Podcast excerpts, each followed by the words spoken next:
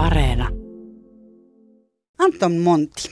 Ville kysyy, onko populaarikulttuuri esittänyt mafiajärjestöt todentuntuisesti? Minusta ei oikeastaan. Eli kyllähän näissä kuuluisissa elokuvissa, jotka ovat kuvanneet näitä rikollisjärjestöjä, niin välttämättä se kuva ei vastaa sitä todellisuutta. Mutta se on tietysti ihan selvä asia, koska elokuvassa ei voida esimerkiksi näyttää pelkästään arkista elämää. Italiassa näiden mafioiden toiminta Italiassa on hyvin arkipäiväistä, eli siinä, siitä on kyllä glamuuri aika kaukana. Mutta on yksi italialainen rikollisjärjestö, mistä on tehty tosi vähän itse asiassa elokuvia. Et jos ajatellaan, että Sicilian Cosa Nostra on esimerkiksi ollut paljonkin niin kuin populaarikulttuurin lähteenä ja samoin Napolin Camorra, niin äh, Calabrian Ranketa ei ole semmoinen, mistä kovin monta niin kuin ainakaan Hollywood pläjäystä tehty? Oikeastaan Drangetasta on tehty yksi niin eloku- elokuva, joka on hyvin todentuntuinen. Ja sitten siitä on tehty muutama semmoinen elokuva, joka viittaa tavallaan suoranaisesti tiettyihin tapahtumiin, eli esimerkiksi tähän Duisburgin murhaan. Mutta ne nimenomaan, kun ne keskittyvät sitten tämmöiseen niin isoon tapahtumaan, niin sitten sieltä jää poissa se tausta. Sisilian mafiahan on toteuttanut valtavia pommiattentaateja, vaikka mitä on tehnyt, niin silloinhan siitä on helppo tavallaan saada sitä dramatisointia siihen tarinaan, kun taas sen Drangetan toiminta on hyvin arkipäivästä, hyvin tietyllä tavalla tylsää ja ne eh, henkilöt, jotka siinä järjestössä toimivat, eivät ole sellaisia henkilöitä, jotka edes etsivät jotain glamouria tai ajelevat Ferrareilla tai jotain vastaavaa, vaan he ovat hyvin tavallisia, tavanomaisia ihmisiä – Etelä-Italiasta. Siellä on tämmöisiä pomoja, jotka ovat noin 80 jotka tosiaan sitten liikkuvat sillä samalla välineellä, millä sitten siellä liikkuvat metsurit, maanviljelijät, koska hehän ovat niin osa sitä, sitä yhteiskuntaa. Ja sitten kun siellä kiertää Reggio Calabrian provinssissa näissä paikoissa, joissa on niin tämä järjestö läsnä, niin kyllä esimerkiksi se autokanta on lähinnä vanhoja Fiat Tuunoja ja sitten nelivetosia pieniä pandoja, joilla sitten pääsee niin ajelemaan huonokuntoisilla teillä. Ja tämä on tosiaan siis äh, tämän päivän aihe, eli me perehdytään, ranketaan, että miksi se on saanut rauhassa toimia yli 150 vuotta ja miksi se porskuttaa täyttä päätä ja kuten useampikin teistä kuuntelijoista on kysynyt, niin mitä siihen kuulumattomat ihmiset, kuten iso osa Kalabrian asukkaista, paitsi hyväksyy sen, niin myös luottaa ja turvautuu mieluummin siihen kuin Italian valtioon. Tähän on asia, mitä on pidetty aika oleellisena myös ainakin toisen eli sisilialaisen mafian Cosa Nostran kohdalla. Vieraana on siis tietokirjailija Anton Monti ja mun nimi on Mira Selander. Ja paitsi, että mä toivotan teidät lämpimästi tervetulleeksi, niin mä haluan erittäin vilpittömästi taas kerran kiittää teitä paitsi kysymyksistä eri aiheisiin liittyen myös kaikista niistä viesteistä ja palautteista. Un grande onore, eli suuri kunnia, kuten ehkä tämän ohjelman aiheeseenkin sopii sanoa, mutta ei missään pelottavassa ranketa hengessä tietenkään. Ja teille, jotka ette vielä tiedä, miten kysymyksiä ja vierasehdotuksia voi lähettää, niin esimerkiksi Yle Areenasta ohjelman alta löytyy suora linkki. Mutta nyt me mennään Ranketan pariin ja sinne mennään itse asiassa mun henkilökohtaisella kokemuksella, nimittäin se valkeni tai ratkaisu siihen tuli oikeastaan kunnolla vasta sen jälkeen, kun mä olin lukenut Antonin kirjan ja kävin sen jälkeen klikkaamassa DIA, eli mafiaa Italiassa tutkivan järjestön sivuilta. Yle puheessa. Kysy mitä vaan. Joo, eli Italiassa asuessani, mä oon työskennellyt siellä kahdessakin eri baarissa ja kahvilassa ja, ja toinen näistä o, ä, sijaitsi Roossa, toinen sijaitsi Bollaatessa, jotka molemmat ä, sijaitsee vähän eri suunnassa Milanosta katsottuna. Työskennellessäni siellä Roossa, mä työskentelin semmoisen aukion laidalla ja tota, sitä piti veljekset ja aluksi oli kauhean into päällä siellä kahvilassa. Se pyöri niin kuin aamusta iltaan ja oli lounaita ja, ja iltaisin sitten paniinia ja niin edespäin. Ja meitä oli aika monta opiskelijaa tekemässä siellä, siellä töitä ja, ja tota, asiakkaat, asiakkaat oli kaikenlaisia, mutta yhtäkkiä ne alkoi niin kuin pikkuhiljaa kuuli sieltä, kun ainahan henkilökunta puhuu keskenään, että joku, oli jotain niin kuin tällaisia, että toi ehkä käyttää huumeita tai toi on käyttänyt tota ja tota.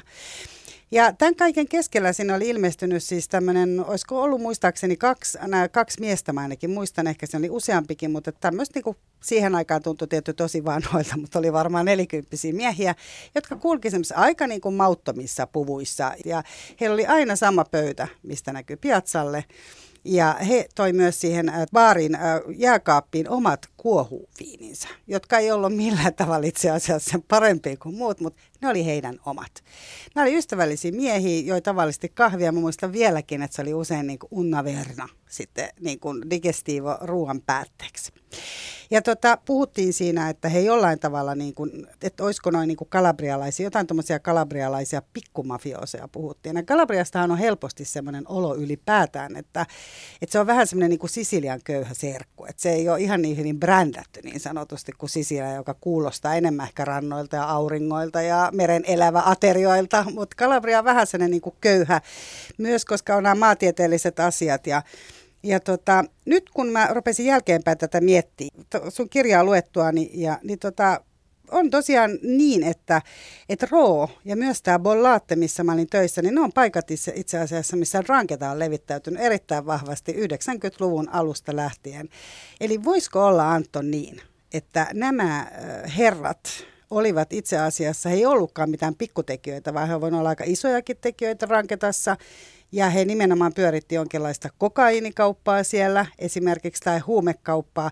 Ja voisiko olla niin, että olisi ottanut pikkuhiljaa myös sitä baaria haltuunsa? No näillä järjestöillä tietysti on hyvin ominaista se, että he ikään kuin tavallaan soluttautuvat niin kuin vaikka nyt esimerkiksi tämmöiseen milanolaiseen tai Milanon läheisellä sijaitseva pieneen tai keskisuureen kylään, pienen kaupunkiin. Ja, ja se tietysti on nimenomaan se taktiikka on se, että ollaan ikään kuin mukana läsnä koko aika siinä arkisessa elämässä. Silloin tiedetään asioita, nähdään asioita, tarkkaillaan ympäristöä. Se on hyvin, hyvin tyypillistä. Tietysti se, että nyt en tarkkaan tiedä, koska tämä kaikki sitten... 90-luvun alussa. Joo, niin 90-luvun alussa on, voi olla mahdollista, että he vielä niin tekivät suoraan tämmöistä niin huumeiden vähittäismyyntiä.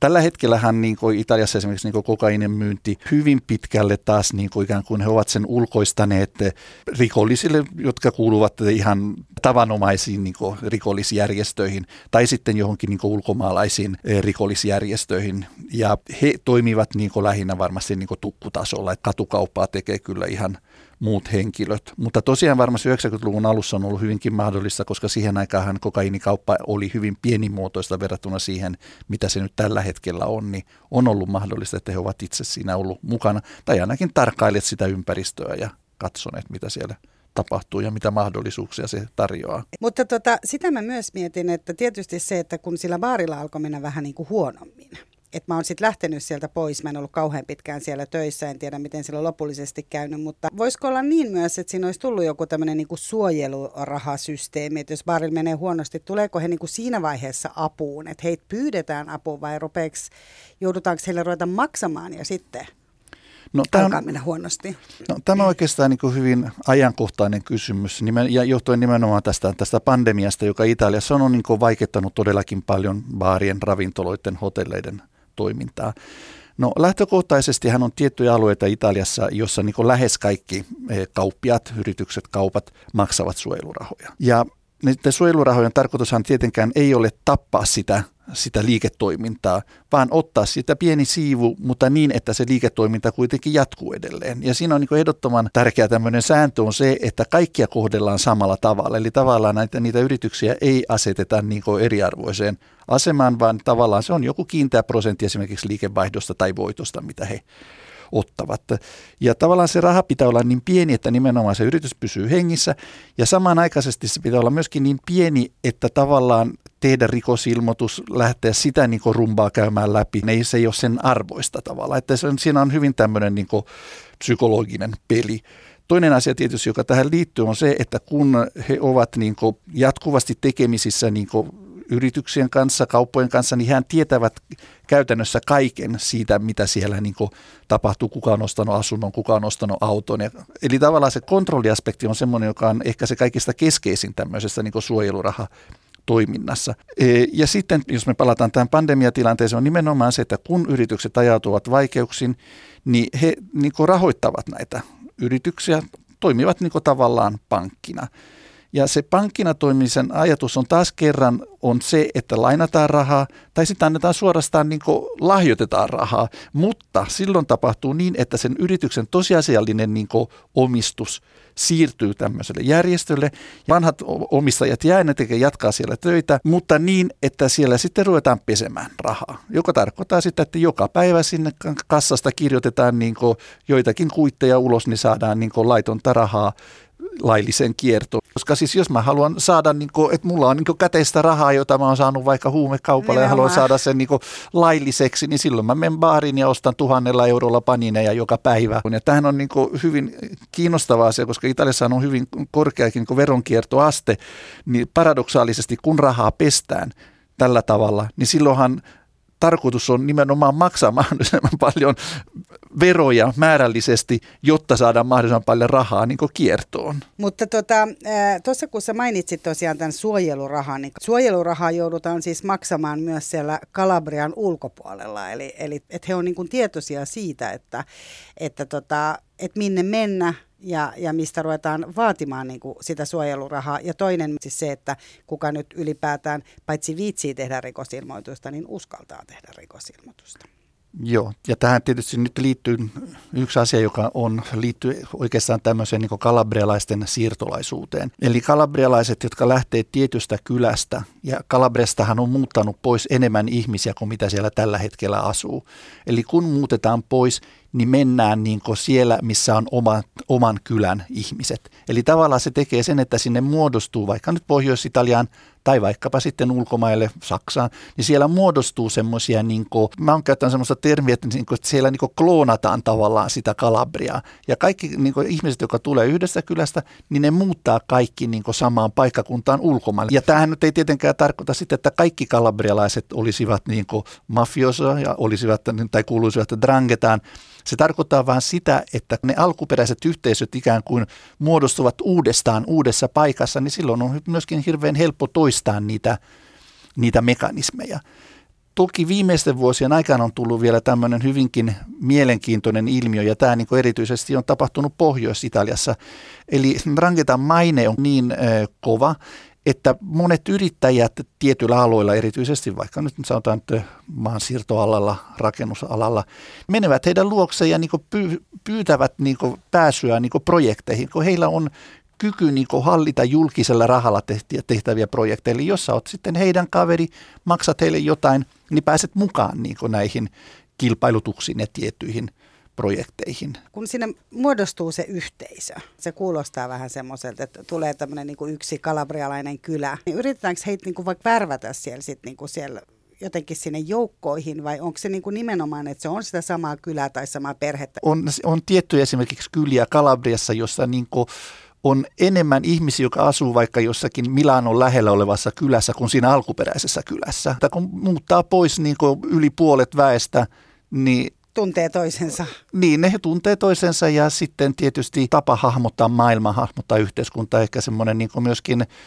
käsitys siitä, että mikä on oikein ja mitä on väärin, niin se niin sitten toistuu siellä. Ja se on yksi niin tavallaan tämän Drangetan salaisuuksissa just nimenomaan se, että kun Kalabria käy ahtaaksi, kun vaikka jossakin kylässä nyt kaikki maksaa suojelurahaa, kaikki on niin jollakin tavalla mukana ja pitäisi niin sitten laajentaa sitä omaa reviiriä, niin siinä on kaksi vaihtoehtoa, että joko, joko lähdetään tekemään sotaa naapurijengiä vastaan, tai sitten sovitaan naapurijengen kanssa, että okei, että nyt, nyt mennään siihen paikkaan Pohjois-Italiassa tai Saksassa, jossa on niin meidän kyläläisiä. Ja ja siellä sitten jatketaan tätä toimintaa. Joo, ja aika monen paikkaan he sun kirjan perusteella oli tosiaan levittäytynytkin, että, että oli tämä Kanada ja Australia ja, ja sitten oli Saksa oli mainittu ainakin, niin oli Togo, Joo, siis Taimaa. Tästä, niin siinähän on tietysti kahdenlaisia ilmiöitä. Tietysti on semmoisia paikkoja, missä, missä niin luonnostaan niin muutetaan Kalabriasta –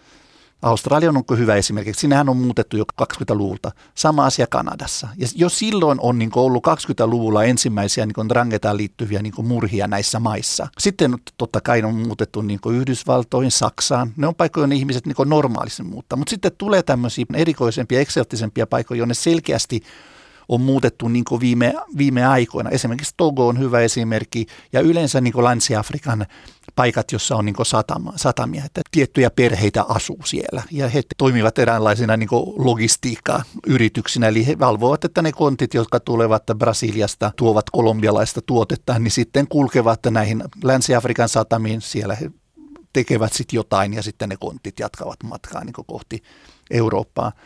Samanlaisia eksoottisia niin paikkoja on, on muun muassa vaikka nyt Hongkong, jonne taas on menty niin selkeästi niin pesemään rahaa. Ja ehkä sitten Malta on myöskin semmoinen paikka, jonne tavallaan ei kalabrialaiset ole lähtenyt siirtolaisiksi Maltaan etsimään työtä, vaan Maltaan on muutettu viime vuosikymmenien aikana sen takia, että siellä on ollut mahdollista niin kuin esimerkiksi pyörittää tai nykyisin pyörittää jotain nettikasinoita ja tämän tyyppistä toimintaa. Yksi, minkä sä myös mainitsit, oli tietysti nämä perheiden jälkeläiset, jotka lähtee esimerkiksi huippuyliopistoihin jonnekin ulkomaille. En tiedä, meneekö he meidän omien arvosanojensa perusteella vai ostetaanko heille paikat, mutta tällaisia niin kuin erilaisia vaihtoehtoja. Joo, kyllä. Siis tietysti mä en usko, että, että tavallaan, että, että jos jonkun perheen fiksu poika lähetetään jonnekin niin yliopistoon, niin kyllähän siellä todellakin on tarkoitus päästä opintoihin ja menestyä niissä ja oppia jotain semmoisia ammatteja, joista sitten on välillisesti hyötyä. Siellä on hyvin paljon ihmisiä, jotka ovat kouluttautuneet esimerkiksi niin kuin asianajajiksi. Siellä on ihmisiä, jotka ovat niin tutustuneet finanssimaailmaan ja sen toimintaan. Eli kyllähän siellä niin se koulutuksella on toki niin sitten tarkoituskin, että mennään ja opiskellaan tiettyjä asioita, joista sitten on hyötyä niin omalle järjestölle. Nämä on tietysti sen tämmöisiä niin henkilökohtaisia niin valintoja, että ihan jos mennään Milanon yliopistolle opiskelemaan, niin tuskin siellä niin perustetaan joku järjestön haarakonttori. Mutta tosiaan se, että se järjestön levittäytymismalli seuraa sitä niin kalabrialaisten siirtolaisuutta. Ja se, mikä siinä tietysti on hirveän merkittävä, joka on valtavan iso ero niin esimerkiksi sisilialaiseen mafiaan, eli Cosa Nostraan, on se, että nämä kalabrialaiset yhteys niin siihen lähtökylään säilyvät aina. Ulkomailla ei voi olla toimintaa ilman niin semmoista alkuperäistä kylää, josta on lähdetty. Kun taas Cosa Nostran historiahan on sikäli kiinnostava, että toki se niin meni Yhdysvaltoihin niin italialaisten siirtolaisuutta myöten, erityisesti sisilialaisten kanssa, mutta siis sitten hyvin nopeasti siitä tuli niin täysin itsenäinen järjestö, jossa esimerkiksi ei ollut enää pelkästään sisilialaiset, onhan niin muutama kalabrialainen ollut niin ihan huippu tavalla tämmöinen niin kuin huippuvirassa. huippuvirassa tämmöinen suuri mafiapäällikkö. Ja sitten Amerikan Kosanostra on alkanut toimimaan täysin erillään niin kuin Sisilian Kosanostrasta ja Toki ehkä jotain yhteistä bisnestä heillä on ollut, mutta siis koko toiminta on ollut täysin niin erillistä ja erilaistakin jossakin määrin. Kun taas niin Kalabriassa se systeemi on aina se, että jos sinne muodostetaan joku perhe muuttaa jonnekin ja sinne muodostetaan niin solu, niin se solu on aina alisteinen siihen niin kalabrialaiseen alkuperäiseen soluun. Eli tämä solu on yhtä kuin riina. Riina, joo. Joo, ja tota, näitä riinoja muodostetaan eri paikkoihin ja sitten on muun muassa San Lucan kylä siellä Kalabriassa, missä sä olit, oot viettänyt joo. aikoja, joka on yhtä kuin La Mamma. Eli, eli tota, sinne otetaan sitten yhteys ja toimitaan. Tota, vielä mä palaan siihen, että jos ei siis mennä näihin huippuyliopistoihin eikä perusta mitään, niin onko baaria vaikka, niin onko se niin, että haetaan niinku töihin myös johonkin tavallaan niinku paikallisiin, paikallisiin ö, yrityksiin esimerkiksi? No jos me nyt puhutaan esimerkiksi Kalabriasta, niin Kalabriassahan he käytännössä omistavat en mä nyt sano, että puolet Reggio Calabrian provinssin yrityksistä, mutta aika lähellä ollaan sitä, sitten jopa enemmänkin. Ja Kalabriassahan työllisyysaste on erittäin alhainen, eli se on 35 prosenttia. Eli se on niin kuin puolet siitä, mitä se niin normaalissa maailmassa pitäisi olla. Tämä 35 prosenttia väestöstä on töissä yrityksistä, yrityksissä, joista niin suurimmat niin työnantajat ovat kaikki niin joko julkisia tai valtiollisia posti, rautatiet, sairaalat, tämän tyyppiset. Ja sitten suurin yksittäinen työnantaja, joka ei ole julkinen, on Gioia Tauron satama. Ja se on niin Kalabrian suurin työnantaja. Ja sitten siellä on todellakin sitten tietysti paljon niin kauppoja, ravintoloita ja, ja mitä nyt sitten yleensä niin yrityksiä on. Mutta ne ovat kaikki erittäin pieniä. Ja kun kuitenkin tällä järjestöllä on rahaa, jos he tosiasiallisesti omistavat jonkun niin vaikka supermarketin, niin sinnehän sitten niin he päättävät, että kuka siellä on töissä. Ja yleensä siinä sitten muodostuu semmoinen niin suhde, jossa ihmiset ovat kiitollisia, että ovat saaneet työpaikan. Sitten taas, kun me ajatellaan tätä niin laajamittaisesti, ja tähän niin tietysti on hyvinkin paljon korostunut tämä asia nyt tämän, tämän pandemian aikana, he ostavat valtavasti ravintoloita, baareja, kaikkia semmoisia paikkoja, missä pyörii paljon käteistä vaikka nyt esimerkiksi Roomassa. Että Roomassahan on niin vähän, ihmiset puhuvat sille naureskellen, että siis joka ikinen niin baari, joka siis myydään ja sitten se niin remontoidaan, sitten siellä on joku omistaja, niin on aina ihme kyllä kalabrialaisia. Että miten on mahdollista, että itä- ja köyhemmän maakunnan asukkaat ostavat jatkuvasti yrityksiä ja joissakin tietysti operaatioissa, mitä poliisi on tehnyt, niin sieltä tähän on takavarikoitu omaisuutta. Eli on niin suljettu baareja, ravintoloita, siis ihan jossain Via Venetolla, eli siis Dolce Vitan mm. niin keskuskadulla, niin siellä on niin kuuluisat isot baarit ja kahvilat on niin otettu viranomaisten toimesta sitten haltuun. Italiassa on kaiken kaikkiaan myös hirveän korkea nuorisotyöttömyys nimenomaan, ja nuoret pojat potkiskeli roskiksia myös siellä San Lukassa, missä Joo. sä olit ja, ja ammuskeli. Olisit ammuskeltu tienviitat ja roskakorit myös ilmeisesti merkiksi, että mikä, mikä ranketan haara missäkin kylässä vaikuttaa. Mutta että on näitä nuoria työttömiä poikia vaikka siellä, onko se niin kuin aika itsestäänselvä tavallaan heille, että jossain vaiheessa, että ranketa on se, joka tarjoaa todennäköisesti sen työn ja sitten se, että se ei välttämättä ole vaikka kahvilassa, vaan se voi olla vaikka väkivallan tekoja jossain. Joo, siis ensinnäkin meidän pitää nyt lähteä siitä, että, että drangetaan ei liitytä vaan siihen synnytään. Eli se perustuu niin perheisiin. Niihin ei oteta niin ulkopuolisia, paitsi esimerkiksi avioliiton kautta. Eli silloinhan muodostetaan tämmöisiä niin liittolaisuussuhteita niin eri perheiden välillä. Ja tämä on hyvin niin yleistä. Ja tavallaan sitten ihminen on perheessä, totta kai hän tietää, mitä hänen perhe tekee, koska se on, hän on mukana niin siinä arkielämässä. Kyllähän siinä niin tiedetään. Ja siihen nimenomaan se ero niin tavallaan tavanomaiseen rikollisuuteen tai rikollisjärjestöihin on nimenomaan tämä aspekti, että se on osa omaa niin ihan identiteettiä niin lapsesta saakka. Ja se on varmasti yksi asia, joka tekee sitä erittäin vahvaa. Eli ihmiset niin syntyvät siihen, ovat siinä mukana, kasvavat siinä ja totta kai vanhemmat, muut sukulaiset tietävät sitten, että, että mihinkä tämä ihminen pystyy. Voi olla, että arvioida, että hän ei pysty mihinkään tuommoiseen, ei ole luotettava, että on luonteeltaan semmoinen, joka puhuu liikaa, niin silloin häntä ei oteta vain yksinkertaisesti siihen Järjestö. järjestöön mukana. Eli tavallaan rangeta perheen, eli tämän Riinan jäsenet kuuluvat kaikki samaan perheeseen, mutta kaikki saman perheen jäsenet eivät välttämättä kuulu Drangetaan. Ja se, mikä niin kuin tekee sitä järjestöstä hyvinkin niin kuin houkutteleva tietyllä tavalla, tietyllä niin kuin hyvin paradoksaalisella tavalla, että se on paikassa Kalabria, eh, jossa kuitenkin on korruptiota, jossa niin mennään eteenpäin elämässä niin kuin tuttavuuksien kautta, palveluja ja vastapalvelujen kautta, niin todennäköisesti Drangeta on ainoa niin tämmöinen meritokraattinen järjestö, jossa jos sulla on kykyjä, niin sä pääset ihan minne vaan, että sä saat semmoisen position, joka on niin vastaa sun kykyjä. Ja taas, jos ei sulla ole kykyjä, niin sua ei vaan yksinkertaisesti oteta mukaan, vaikka sä olisit jonkun sukulainen. Että, että siinä mielessä se on hyvin niin kiinnostava ja omalla tavalla houkutteleva sitten vaihtoehto niin tavallaan ihmisille. Yle puheessa. Kysy mitä vaan. Ja tänään kysyn, mitä vaan puhuu äh, kalabrialaisesta ja nykyisin hyvin kansainvälisestä rikollisjärjestöstä Ranketasta. Vieraana on tietokirjailija Anton Monti, joka on kirjoittanut kirjan aiheista.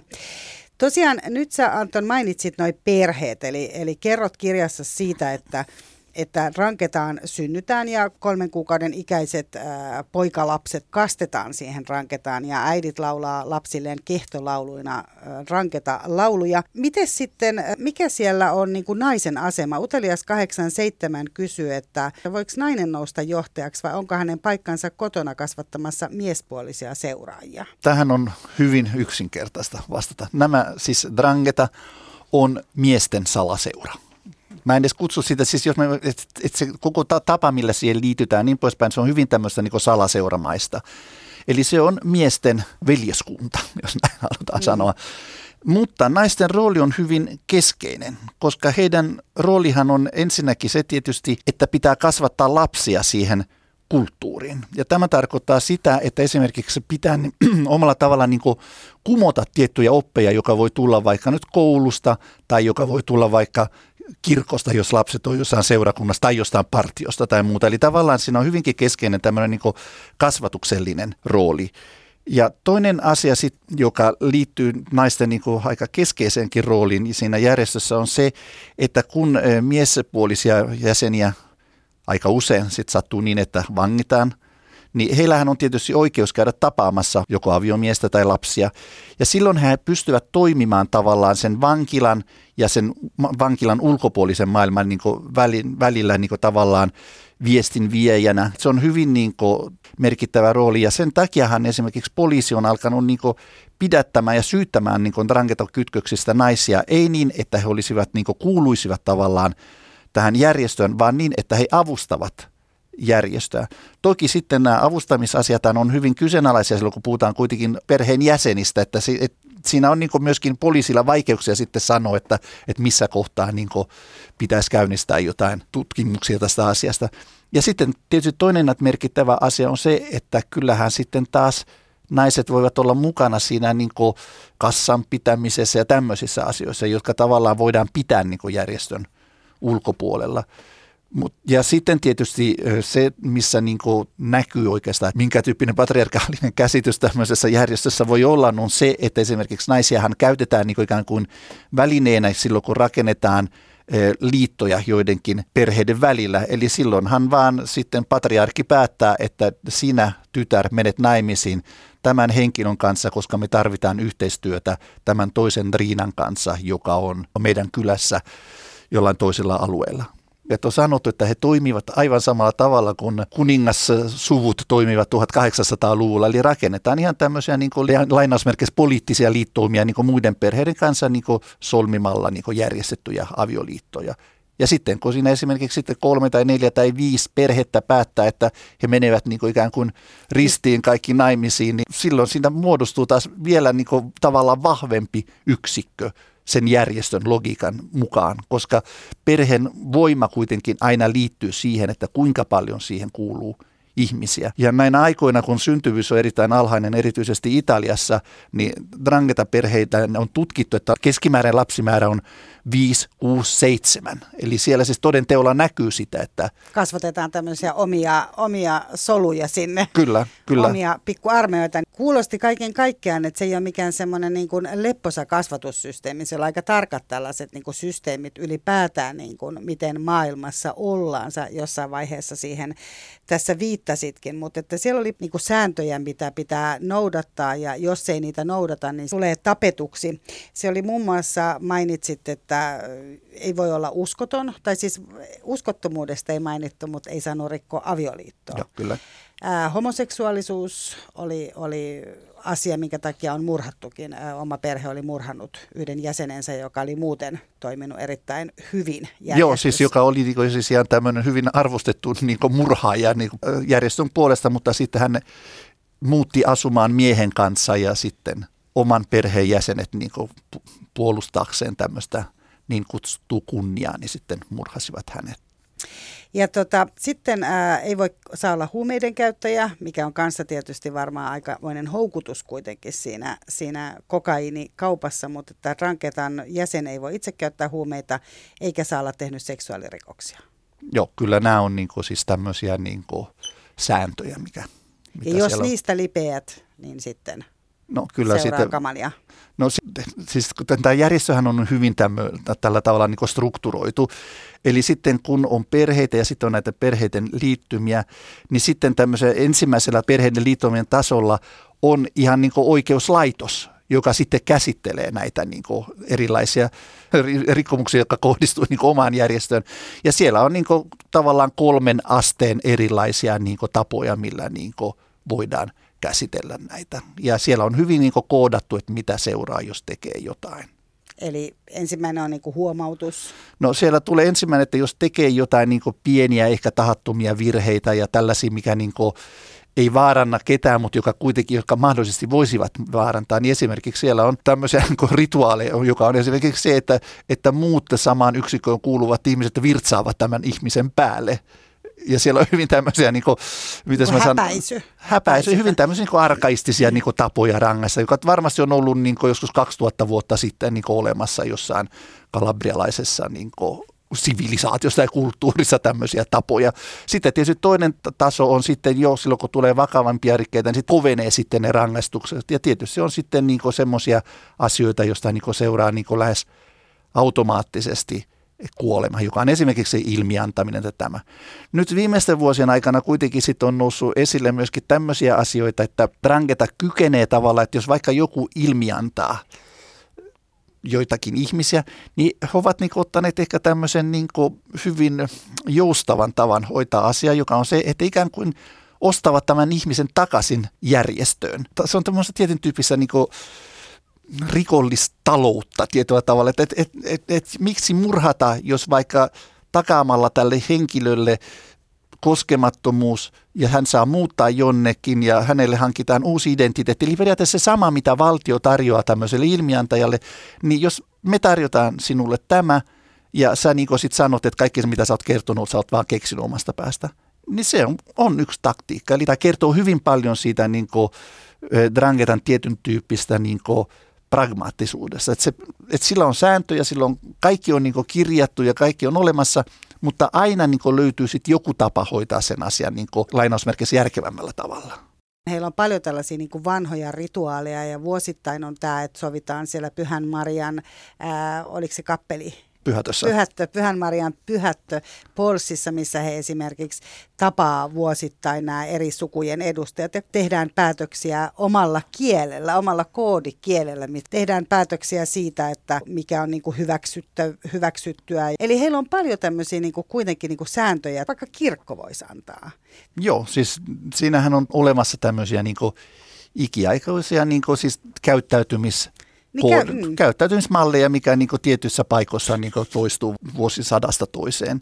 Ja he ovat niin kuin tavallaan ottaneet itselleen tämmöisen roolin, johon liittyy myöskin hyvin voimakkaasti uskonto, oikeuskäsitteet, tämän tyyppisiä asioita. Esimerkiksi just tämä, niin kuin siis, että he kuitenkin ovat uskovaisia ihmisiä, eli heidän esimerkiksi rituaaleihin aina liittyy joku pyhimys tai joku arkienkeli tai jotain. Ja sitten tietysti nämä tapahtumat siellä pulssissa, siellä pyhätössä, joka kuitenkin on ollut paikka, jossa on niin pidetty näitä asioita jo 120-130 vuotta, niin on pidetty näitä Drangetan kokoontumisia, niin silloin he saavat tavallaan tämmöisen niin pyhyyden auran ympärille. Ja sehän on tietysti osa valtaa.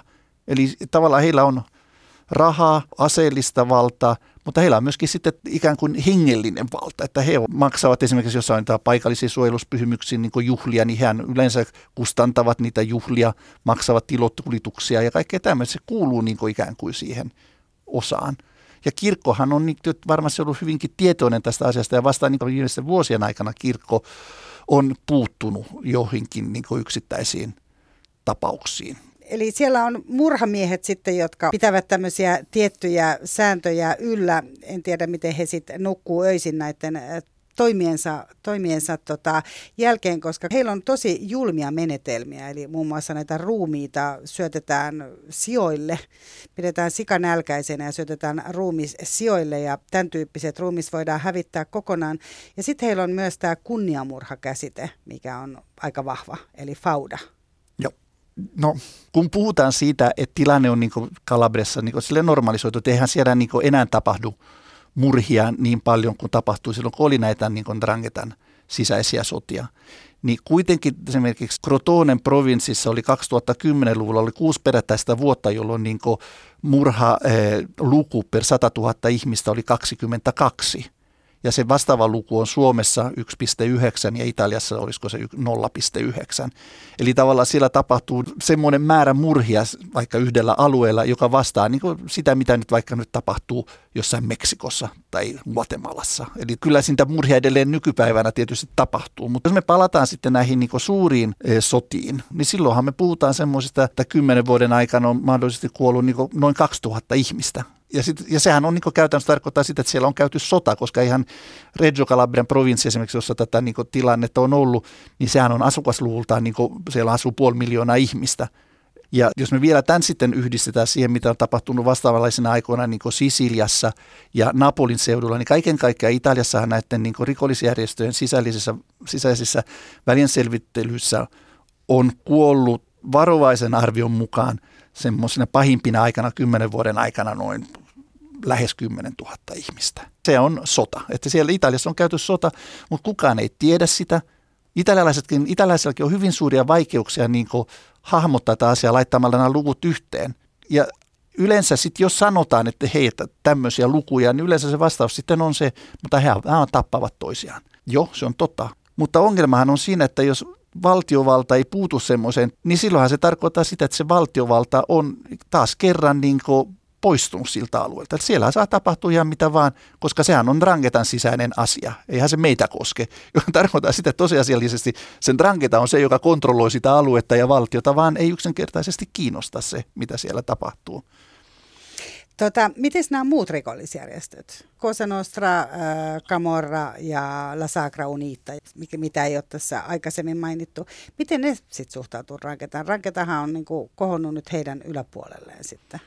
Joo, siis Camorrahan on järjestö, joka on hyvin hajanainen. Mun mielestä niin Camorrasta ei voi edes puhua niin tavallaan yhtenä järjestönä, vaan se on niin kuin, muistuttaa paljon enemmän niin tämmöisiä tämmöistä toimintaa, joka esimerkiksi on niin Etelä-Amerikan rikollisjengeissä. Sillä hän ei ole niin tavallaan tämmöistä johtoa eikä selkeää strategiaa. Sitten se, mikä erottaa Camorran kaikista muista, on se, että sehän tekee sitä huumekauppaa hyvin voimakkaasti oman, oman, oman alueen sisällä. Eli siellä tehdään sitä niin vähittäismyyntiä siellä oman alueen sisällä. Siellä kampanjan alueella. Niin ja varsinkin niin Napolissa, että sehän on kuitenkin siellä ollut kaupunki, joka on ollut niin Euroopan merkittäviämpiä tämmöisiä niin huumeiden vähittäismyyntipaikkoja. Ja, mutta taas niin Cosa Nostra esimerkiksi ei myy niin huumeita omalla alueella. Ja Cosa Nostrahan on en, ehkä enemmän tämmöinen niin keskitetty malli. Eli silloin voidaan puhua niin yhteis- yhdestä järjestöstä. Sacra niitä mun mielestä muistuttaa aika paljon niin Kamorraa. Niin toi, ja sinne heillä on, niin kuin, ne ovat erikoistuneet vähän eri asioihin heidän niin rikollisessa toiminnassa. Mutta kun me puhutaan näistä kahdesta, koska nämä kaksi suurta kuitenkin on Drangeta ja Kosa, Sisilian Cosa Nostra, niin kyllähän se selkeästi on niin, että Drangetalla on ollut niin hyvin selkeämpi niin strateginen näkemys, että mitä pitää tehdä. Eli he, ovat välttäneet tätä näitä yhteenottoja valtiovallan kanssa, mikä on taannut heille tavallaan sitä rauhaa. Ja toinen asia, tietysti mikä niitä erottaa, on se, että niin Sisilian Kosanostrassa on ollut paljon ilmiantajia järjestön sisällä, mikä taas niin Drangetessa ei ole. Ja kolmas asia on sitten ollut tämmöisessä niin businessvisio on ollut mafialla se, Kosanostralla se, että heroiini on se päätuote. Kun taas Strangeta hyvin varhaisessa vaiheessa ymmärsi, että päätuote on kokaiini. Ja sitten on käynyt niin, että Euroopan markkinoilla kokaiinin kulutus on kasvanut räjähdysmäisesti, kun taas niin heroiini on, on, siitä on tullut hyvin niin marginaalinen huume. Ehkä USAssa tilanne on pikkasen erilainen tämä on tehnyt sen, että sen Drangetan rooli on noussut niin aivan ylivoimaisesti niin vaikka nyt Sisilian Kosanostran yläpuolelle juuri johtuen näistä, näistä tekijöistä, josta mä en, yhtään en väheksy tätä, niin kuin, että he ovat ymmärtäneet sen kokaiinikaupan tuloa niin hyvin varhaisessa vaiheessa. Ja sitä kautta he on voineet myös jättää pois näitä, millä he on aikaisemmin hankkineet rahaa, kuten kidnappauksia tai, tai tämän tyyppisiä asioita. Joo, siis ne kidnappaukset varmasti tehtiin nimenomaan sen takia, että he tarvitsivat tämmöistä alkupääomaa. Tuo kidnappaukseen mun täytyy jakaa myös sieltä 90-luvun jostain alkupuolelta ää, myös semmoinen muisto tavallaan vaan uutisia katsomalla ja niin kuin lehtiä lukemalla. Eli oli, oli tota kidnappattu tämmöinen hyvin varakkaan, muistaakseni arabitaustaisen perheen poika Sardeniassa. Joo. Faruk. Faruk. Joo. Ja Faruk äh, piilotettiin jonnekin ja, loppu, ja Farukilta myös leikattiin korvaa, Joo. jos muistat, mikä liittyy hyvin usein näihin. Joo, tai ainakin tässä Paul Getti, Paul Getti kolmosen tapauksessa Kyllä. häneltä sitten leikattiin. leikattiin korva. Kun iso isä, joka oli yksi maailman rikkaimmista ja kovimmista tietysti bisnesmiehistä, niin ei, ei suostunut niin neuvottelemaan. Niin sitten he... Ennen kuin tuli korva niin. sitten postissa. puoli, puolikas korva. Puolikas korva. Ja muistan vieläkin tämän Farukin kasvot, tämän pienen sulosen pojan, joka tosiaan joutui olemaan siellä, siellä jossain ää, maakellarissa. Ja sen, että loppujen lopuksi hänet sitten löydettiin jonkun mafiapomon avustuksella, koska Joo. poliisit eivät päässeet jäljille. Eli siinä piti pyytää apua. Joo, kyllä. Ranketan tekosia. Toi nimenomainen tapaus mun mielestä se liittyi sardinialaisiin Näin liigoihin. mäkin muistan. Mä muistan. Eli Sardiniassa on omat liikansa. Joo, siis tavallaan niin tämä, silloin kun Italiassa oli tämmöinen kausi, jolloin siepattiin ihmisiä, ja siis näitä tapauksia oli satoja ja satoja ja satoja. Sen, sen niin aloittivat Sisilian Cosa Nostra, sitten nämä sardinialaiset liigat ja sitten myöskin niin tietyt poliittiset järjestöt rahoitti toimintaa tätä kautta. Mutta silloin kalabrialaiset odottivat hetken aikaa, että katsotaan miten tämä nyt menee. Mutta sitten kun he tajusivat, että tähän on mahtavaa bisnestä, niin he niin tekivät siitä niin teollisuutta. Että se oli, niin kuin, että heillä oli niin tietyillä, niin vaikka nyt San Lukan kaltaisen kylien läheisyydessä, oli samanaikaisesti kymmenen vankia eri maakuopissa, eri luolissa, rotkoissa, jossa ne pidet, pidettiin näitä ihmisiä. Ja siis kun ajatellaan, että niitä oli kymmenen samaan aikaan, niin se kertoo, että, että, että mikä se niin tavallaan kyky, mikä heillä oli, oli esimerkiksi kontrolloida sitä aluetta, koska näistä henkilöistä, näistä sadoista henkilöistä, jotka niin Drangeta on siepannut, ainoastaan kaksi pääsi pakoon, mutta ei ne päässyt pakoon poliisin avulla, vaan ne itse niin onnistui jotenkin vaan pakenemaan.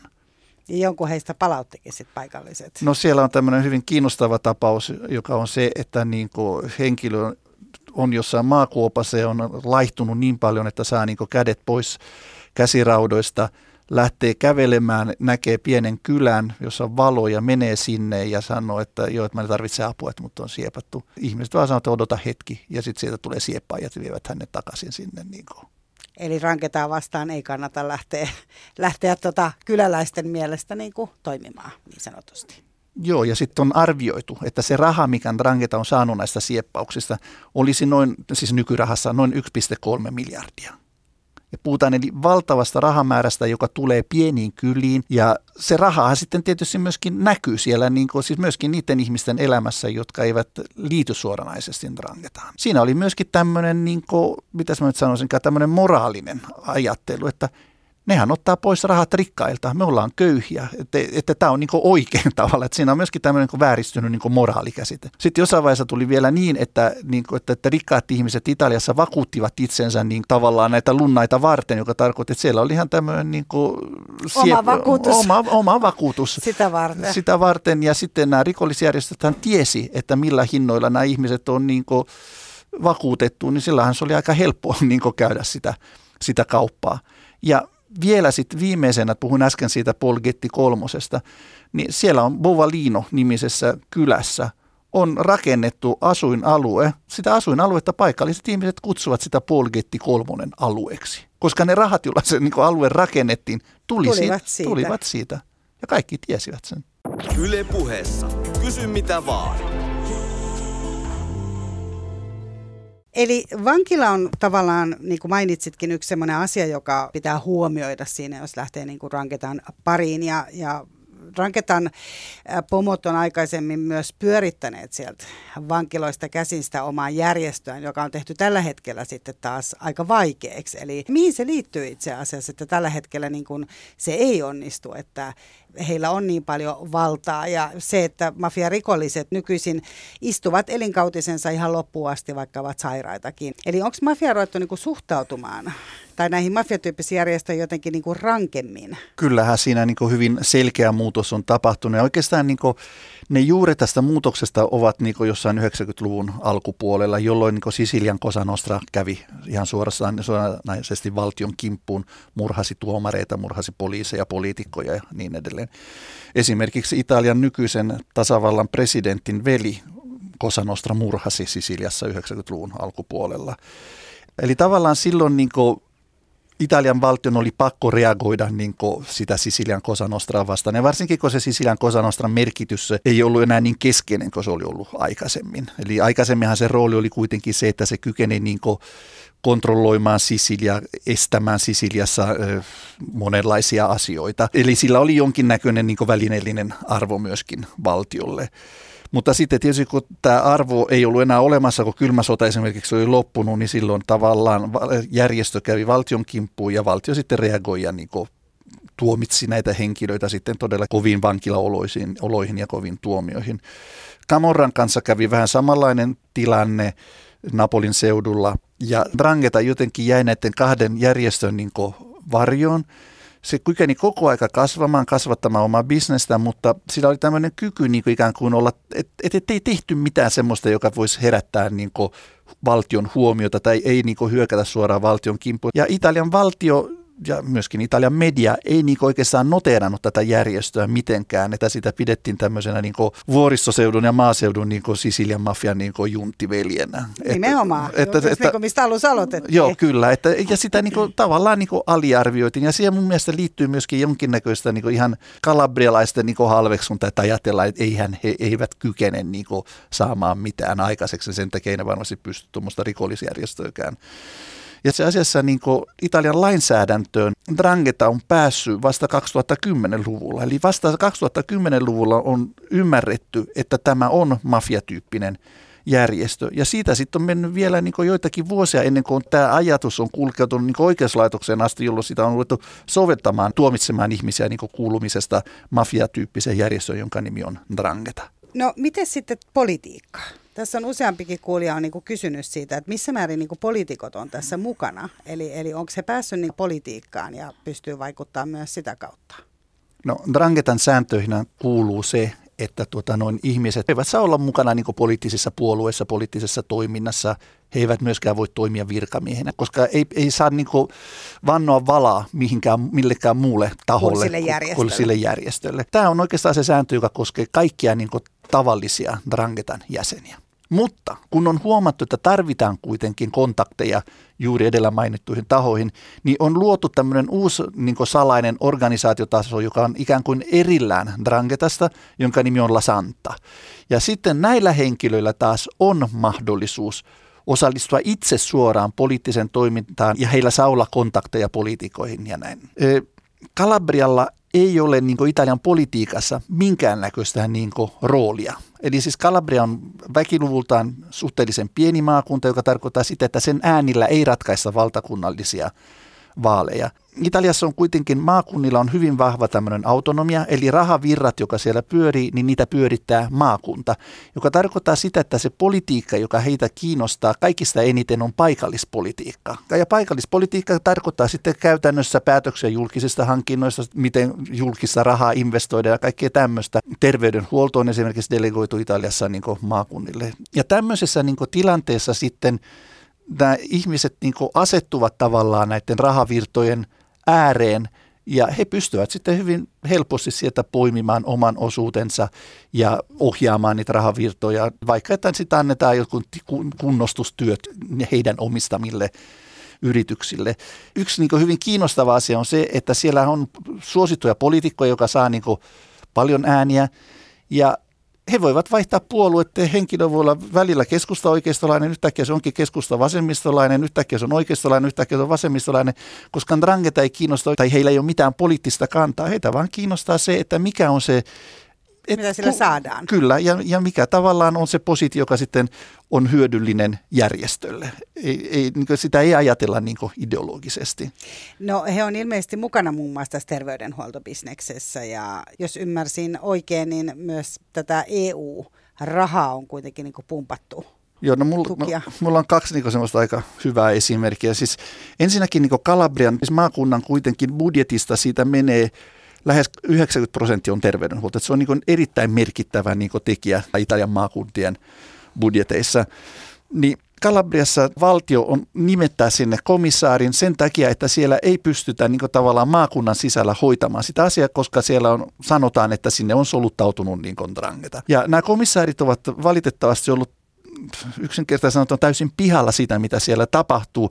Sen takia, että ne kuviot on niin, niin monimutkaisia ja he eivät voivat niin luottaa kehenkään. Et on arvioitu, että, siis, että se toiminta tuottaa tappiota 100 miljoonaa vuodessa. Ja tällä hetkellä niin kuin Kalabrian niin kuin maakunnalla on terveydenhuoltopuolella 1,1 miljardia velkaa, josta niin kuin puoli miljardia on niin kuin valtiolle ja 600 miljoonaa on sitten e, yrityksille, jotka ovat toimittaneet sinne tavaraa. Toinen hyvin kuvaava asia on se, että tällä julkisen terveydenhuollolla puolella Kalabriassa on siirrytty tämmöiseen niin kuin suulliseen kirjanpitoon.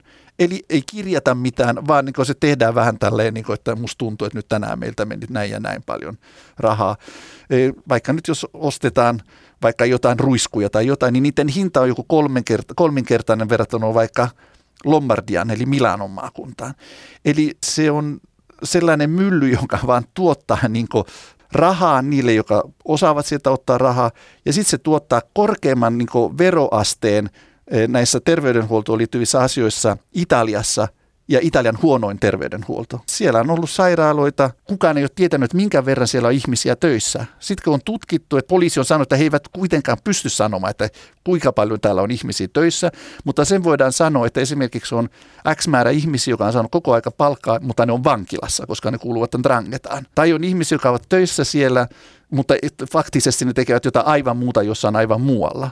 Eli siis omalla tavalla voi naurattaa, koska se on niin siihen pisteeseen viety, että, että se on niin tragikoomista, mutta kyllä siinä tosiaan se traaginen aspekti on sitten, että siellä sitten niin ihmiset eivät saa sellaisia palveluja, jotka heille kuuluvat ja joista he maksavat. Niin ja tähän tulee tietysti se, että ainahan Italiassa on puhuttu paljon siitä, että muukin kuin siis Lecanod ja, ja nämä, niin paljon on puhuttu siitä, että, että Italian pohjoinen ja eteläosa on tosi erilaisia keskenään. Ja miksi lähettää rahaa etelään, kun ei siellä mikään kohene, niin nyt kun mä kuuntelen sua, niin vähän tulee semmoinen olo, että siinä voi olla vaikka joku toden perä, vaikka ei mielellään niin ajattelisi. No, jos me verrataan vaikka Lombardia ja Calabria, eli Milanon maakunta ja Calabria, niin BKT per henkilö on Lombardiassa tällä hetkellä sanoisin noin 34 000 euroa vuodessa, kun Kalabriassa se on 16 000. Ja sehän on nyt pandemian aikana vielä tämä kasvanut tämä kuilu, joka tarkoittaa sitä, että siellä faktisesti ollaan niin köyhempiä. Sitten niin kun puhutaan siitä, että okei, sinne on lähetetty rahaa, ja se ongelma oikeastaan ei ole siinä, että tehdään niin tulonsiirtoja, koska niitä nyt joka maassa tehdään, se ongelma on se, että valtiolla ei ole minkäännäköistä niin strategista näkemystä siitä, että miten tätä etelää pitäisi kehittää. Eli ei ole sellaista näkemystä, että, okei, että, että työnnetään sinne vaikka niin kaksi kertaa enemmän rahaa kuin mitä me nyt työnnetään, mutta että me tehdään tämä, tämä ja tämä asia. Ja niin, että, että saadaan kehityskäyntiin. Sitten oikeastaan toimii vain niin, että se raha, niin lähetetään se rahasäkki sinne, että hoitakaa itse. Ja kun niin Kalabrian niin poliittinen luokka on ja tämä niin riippumatta Drangetasta on todellakin huonolaatuista, niin silloinhan se tekee sen, että se Drangeta on myöskin olemassa sen takia, että siellä ei ole mitään suunnitelmia, ei ole mitään projekteja, ei ole mitään semmoisia ihmisiä, jotka pystyy sanomaan, että tehdään, että kehitetään Kalabria tällä tavalla. Että siinä sekoitetaan niin tavallaan syyt ja seuraukset. Ja musta niin Drangeta välttämättä ei ole syy siihen, että Kalabriassa menee pirun huonosti, vaan se, että Kalabriassa menee pirun huonosti on syy sille, että on rangeta olemassa. Ja tähän varmaan liittyy paljolti myös se, mistä on itse asiassa muun muassa Helmi täällä kysynyt, että onko se nimenomaan äh, se, että valtio on huolehtinut niin vähän tavallaan siitä Kalabrian alueesta, niin liittyykö se myös siihen, että ihmiset sit luottaa enemmän rikollisjärjestöön, eli ranketaan kuin itse valtioon? Sanotaan, että jos valtio, niin kuin, ja mä en tarkoita pelkästään Italia, jos kaikki niin valtiot tai vallat tai kuningaskunnat, jotka ovat siellä toimineet, eivät ole olleet niin kiinnostuneita maakunnasta, niin sehän tekee tavalla, että siellä on niin valtatyhjiö.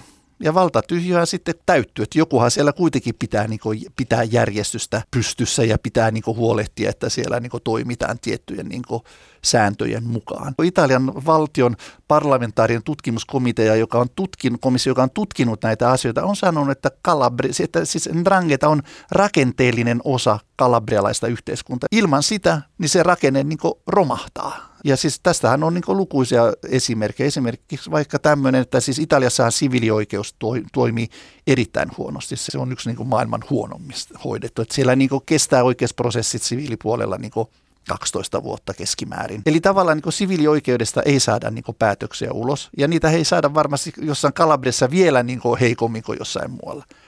Niin se tarkoittaa sitä, että jos vaikka nyt taloyhtiössä on joku riita, että kuka maksaa, että kuuluuko nyt ensimmäisen kerroksen ihmisten maksaa hissiä tai ei. Niin kun näitä asioita ei voida niin riitauttaa jossain niin oikeudessa tai ei haluta, niin sitten pyydetään paikallinen niin drangetan edustaja, vanha viisas mies, joka kävelee sinne, kuulee niin osapuolet ja tehdään se on niin järkevä ratkaisu, josta kaikki ovat tyytyväisiä. Ei tarvitse odottaa 12 vuotta. Samahan koskee niin kuin Eh, avioriitoja. He puuttu niihinkin. Joo, joo, siis että, että, että jos niin joku, vaikka nyt mies kohtelee kaltoin sen vaimoon, niin kyllä, ja naapurit nyt on tietoisen, kyllä se varmasti joutuu puhutteluun. Tai sitten, niin kuin, että, että siellä on hyvin paljon tämmöisiä niin kuin arkielämään asioita, johon niin kuin tiedetään, että valtiolta ei saada päätöksen, vaikka perinnönjaot on toinen asia. Että siellä on niin kuin lukuisia semmoisia asioita, jotka on niin kuin ihan vain yksinkertaisesti niin kuin delegoitu heille silloinhan niin ihmiset mieltää, että nämä ihmiset niin takaavat kuitenkin se, että tämä, tämä meidän yhteisö pysyy pystyssä. Joo, on ihan, sanotaan niin, että on ihan oma maailmansa jos voisi näin sanoa. Ja kun me alussa Anton Monti aloitettiin sillä, että, että tavallaan ranketaan vähän semmoinen, tai ylipäätään niin kuin mafiatyyppinen toiminta, että siitä ei saisi elokuvaa. Että se on tavallaan aika tylsää. Ja, ja kun Ruusa on täällä kysynyt, että miten se näkyy arkipäivässä, niin tavallaanhan se ei näy, mutta se on siellä niin kuin koko ajan olemassa. Mutta kun me käydään näitä kaikkia läpi, on nämä kunniamurhat ja, ja kidnappaukset ja kaikenlaista muuta, mitä tässä on mietitty. Kyllä tästä mun mielestä ihan mielenkiintoisen elokuvan esimerkiksi saisi. No joo, varmasti näin. Myös ne ruokalähetykset, mitä on lähetetty Saksaan, mitä, mitä tota, no kerro sä esimerkiksi tästäkin, koska tämä oli musta mielenkiintoinen ranketaan liittyvä asia. Näin, näin on.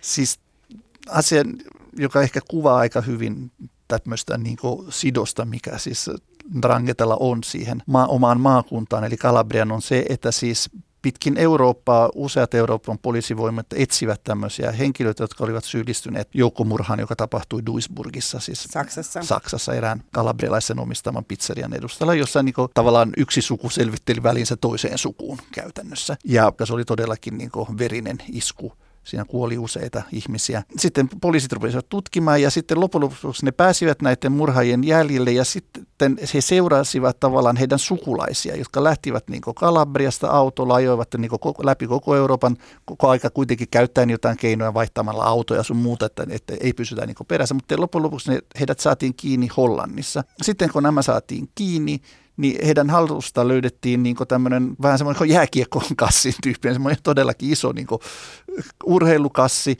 Ja Hollannin poliisit varmasti ajatteli, että sieltä löytyy niin aseita, huumeita, rahaa. Ja sitten kun se avattiin se kassi, niin siellä oli valtavan kokoinen vuoka, missä oli niin uunipastaa lihapullilla, joka oli tuotu niin Kalabriasta saakka näille niin kahdelle henkilölle, jotka olivat pakomatkalla, jotta kuitenkin tuli sellainen tunne varmasti, että, että kylä on kuitenkin niin lähellä mukana. mukana. Kyllä mä sanoin, että, sanoisin, että kyllä tästä kuitenkin aika hienon elokuvan saisi, vaikka vaatimattomasti yrittävät nämä Drunketan jäsenet ollakin. Tota, lämmin ja suuri kiitos Anton Monti, että tulit vieraaksi. Kuulijoille tietysti tiedoksi, että kirjan voi lukea ja annanpa täältä lämmin, lämpimän suosituksen, jos vähänkään tämä puoli teitä kiinnostaa. Mun nimi on Mira Selander. Ensi viikolla taas tavataan. Moikka! Yle puheessa. Kysy mitä vaan.